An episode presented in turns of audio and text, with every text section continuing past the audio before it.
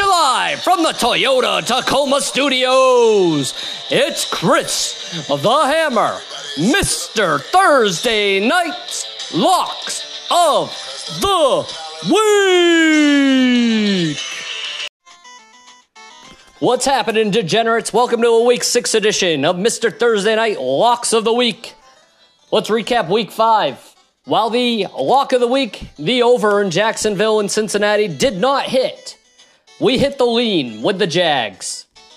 We hit the over in Houston and Tulane. But most importantly, folks, if you bet your mortgage on the same game parlay that paid four to one, you would have four mortgages, folks, as the same game parlay hit and hit pretty easily.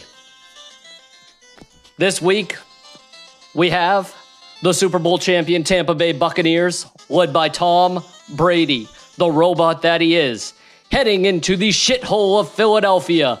They're disgusting fans, the disgusting city, but nonetheless, those Fly Eagles fly are getting six and a half points tonight. The over under currently set at 52 and a half. We have some baseball. Hey, it's Thursday. While I might be Mr. Thursday night and it mostly leads to football, hey, there's Thursday night baseball tonight. We have the Dodgers going into San Francisco and playing the Giants. And we also have a bonus play in college football with Georgia Southern traveling to Southern Alabama. What a matchup that is.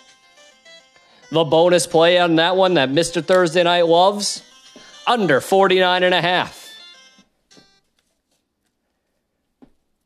We have another bonus play in LA or in San Francisco, mind you. We love the Dodgers to come out of that game. Minus 105.